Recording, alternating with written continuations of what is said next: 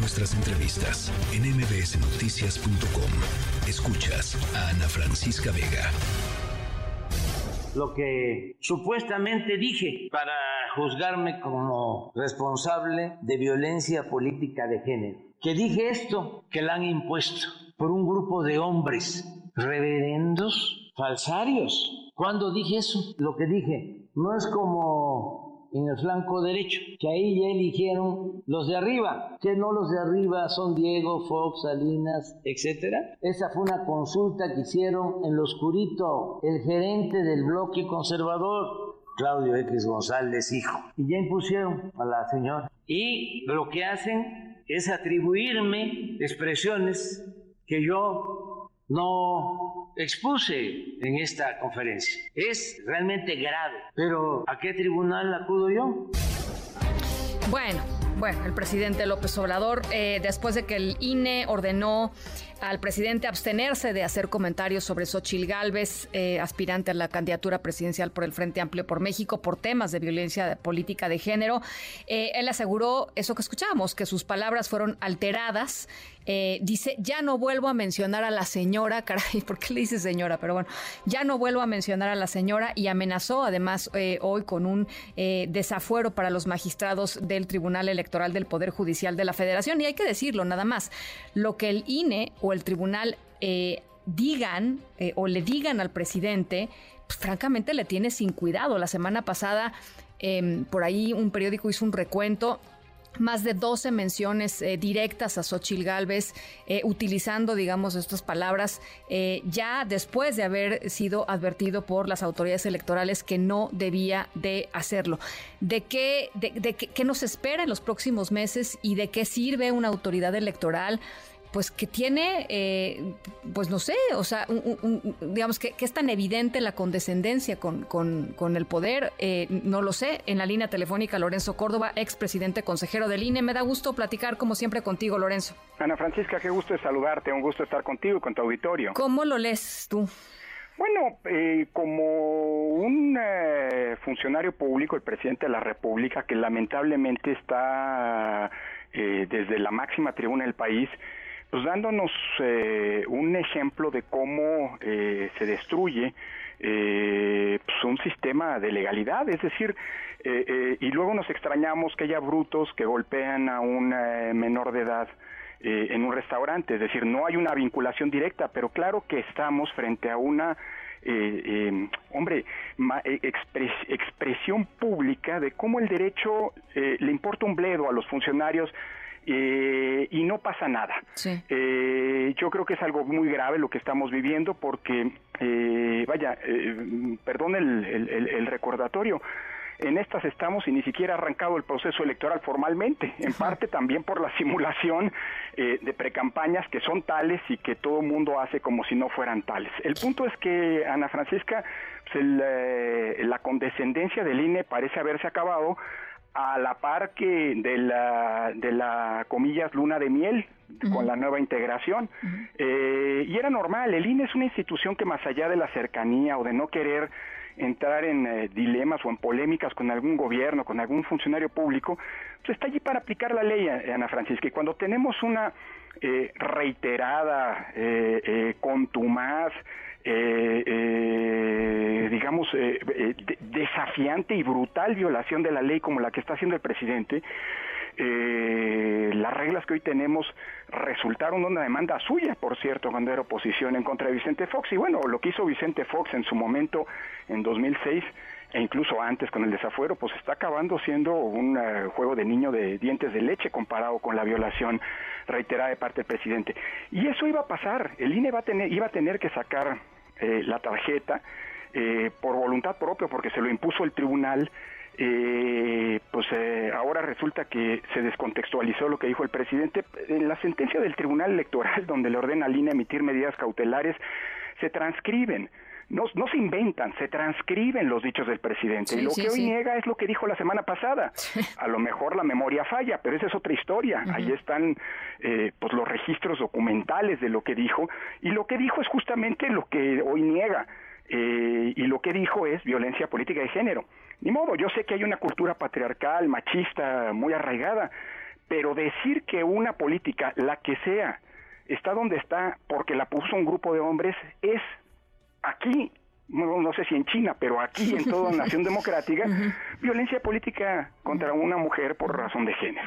Así que lo que pasó era algo que iba a pasar y lo que estamos viendo es algo que lamentablemente está volviéndose cotidiano, el presidente desafiando eh, a las autoridades electorales hasta que las autoridades electorales tomen medidas cada vez más drásticas. Sí, pero, pero ¿qué medidas, eh, Lorenzo? O sea, tratándonos de imaginar lo que va lo que va a suceder, ¿qué medidas drásticas? Pues, mira, por lo pronto señalar con todas las letras que el presidente está violando la Constitución y que se ha convertido ya hoy por hoy en el presidente que más, en el funcionario público, me atrevería a decir que más ha violado la Constitución en toda la historia del Estado mexicano. Eh, eso no es un asunto menor. Segundo, eh, pues mira, le van a ordenar a bajar a estas mañaneras un día y sí y otro también. Él, estos eufemismos de referirse a la, pues que claramente es aspirante a la presidencia, a la candidatura presidencial de la oposición, como señora o como... el punto es que no ha entendido que no, no debe referirse a ella por un simple y sencilla, una simple y sencilla razón. Es el presidente de la República. Si quiere, como cualquier ciudadano, poder opinar de los partidos políticos y de los aspirantes a un cargo electivo, pues tiene que dejar el cargo, perdón que lo diga así, mientras sea presidente no puede hacerlo porque lo prohíbe la Constitución.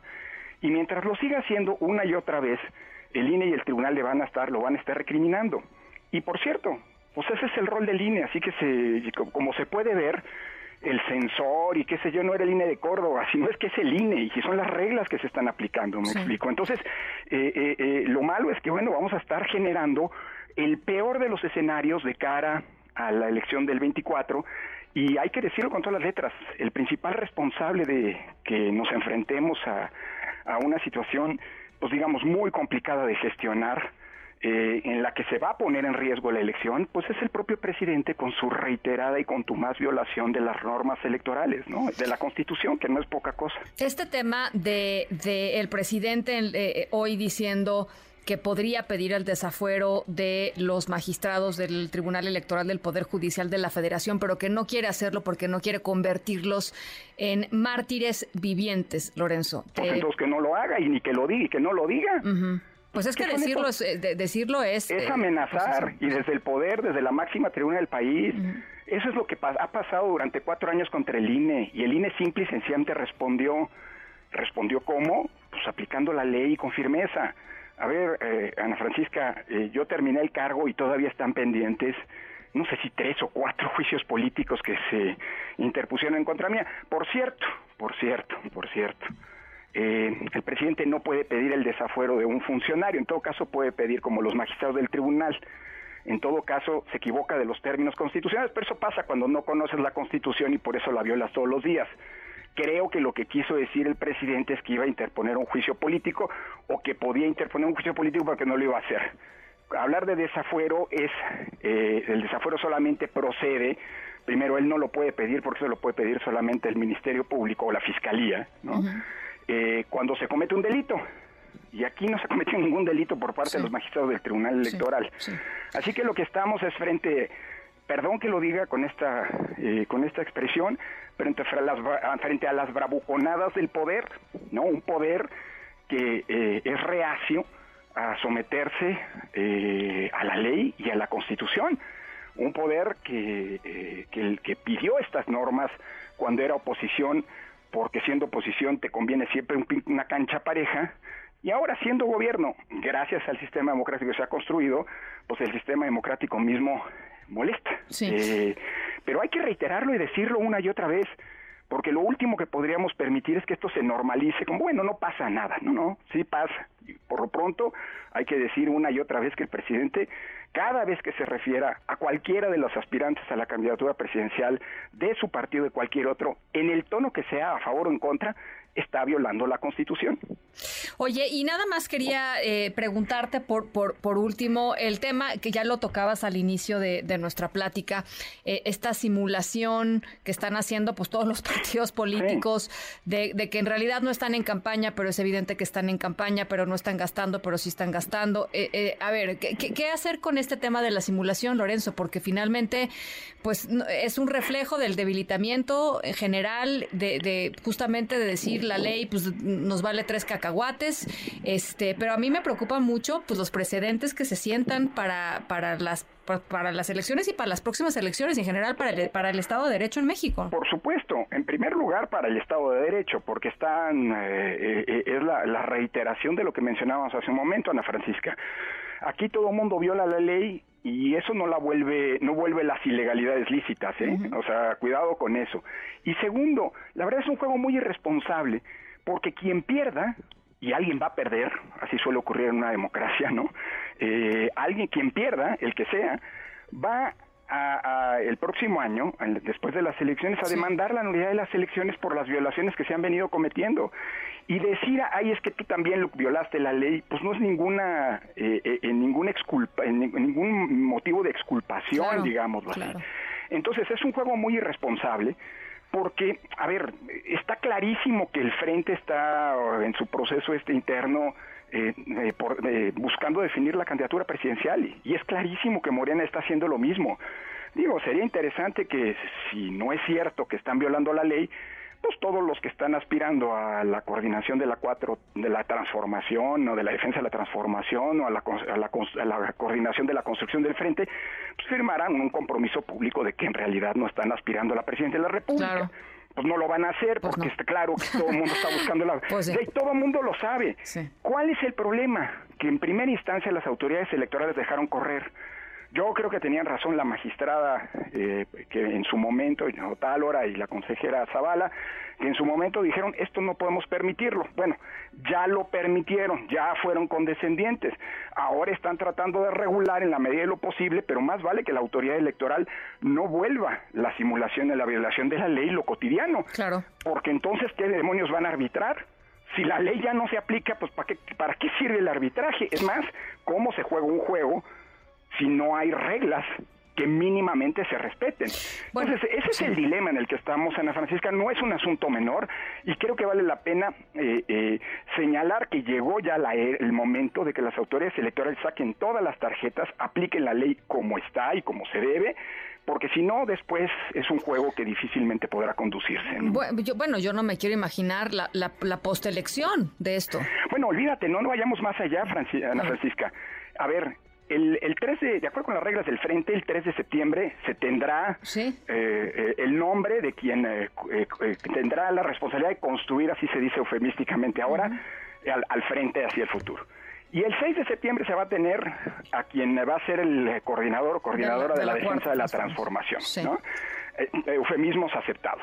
Bueno, el problema es que ya para entonces habrá comenzado el proceso electoral y la ley dice, las reglas dicen, que una vez arrancado el proceso electoral, entramos en una etapa de ninguna duda, o sea, de total claridad, lo que, las, lo que se conoce en el derecho electoral como un periodo de prevención, en donde nadie que aspire a un cargo de elección popular puede hacer cualquier tipo de acto de proselitismo, porque eso se considera un acto anticipado de campaña. ¿De veras, pregunto yo, Ana Francisca, a partir del 3 y del 6 de, de septiembre, se van a guardar hasta, como dice la ley, eh, en la tercera semana de noviembre, cuando arranquen las campañas, las precampañas formalmente, tenemos un pequeño problema. ¿Qué van a hacer las autoridades electorales cuando estos señores o señoras se estén placeando? Bueno, lo de señoras ya se lo dejo al presidente. Cuando estos coordinadores, estos individuos, estos individuos, placeando, ¿no? Bueno, vamos a, a descalificarlos por actos anticipados de precampaña. Es decir, ese es el gran dilema la ley o se viola o no se viola. Cuando como autoridad dice, bueno, está violando tantito, te vas a meter en un problema. Ojalá y tengamos autoridades que, como ha ocurrido en los últimos días, eh, pues eh, aplican la ley en los términos que lo que le dice la ley a quien sea, así sea el presidente de la República cuando éste viole la Constitución. Pues estamos a muy pocos días de observar si efectivamente sucede o no. Lorenzo, mil gracias como siempre por platicar con nosotros. Al contrario, un placer, Ana Francisca. Cuídate el, mucho. El doctor Lorenzo Córdoba, expresidente consejero del Instituto Nacional Electoral. MBS Noticias.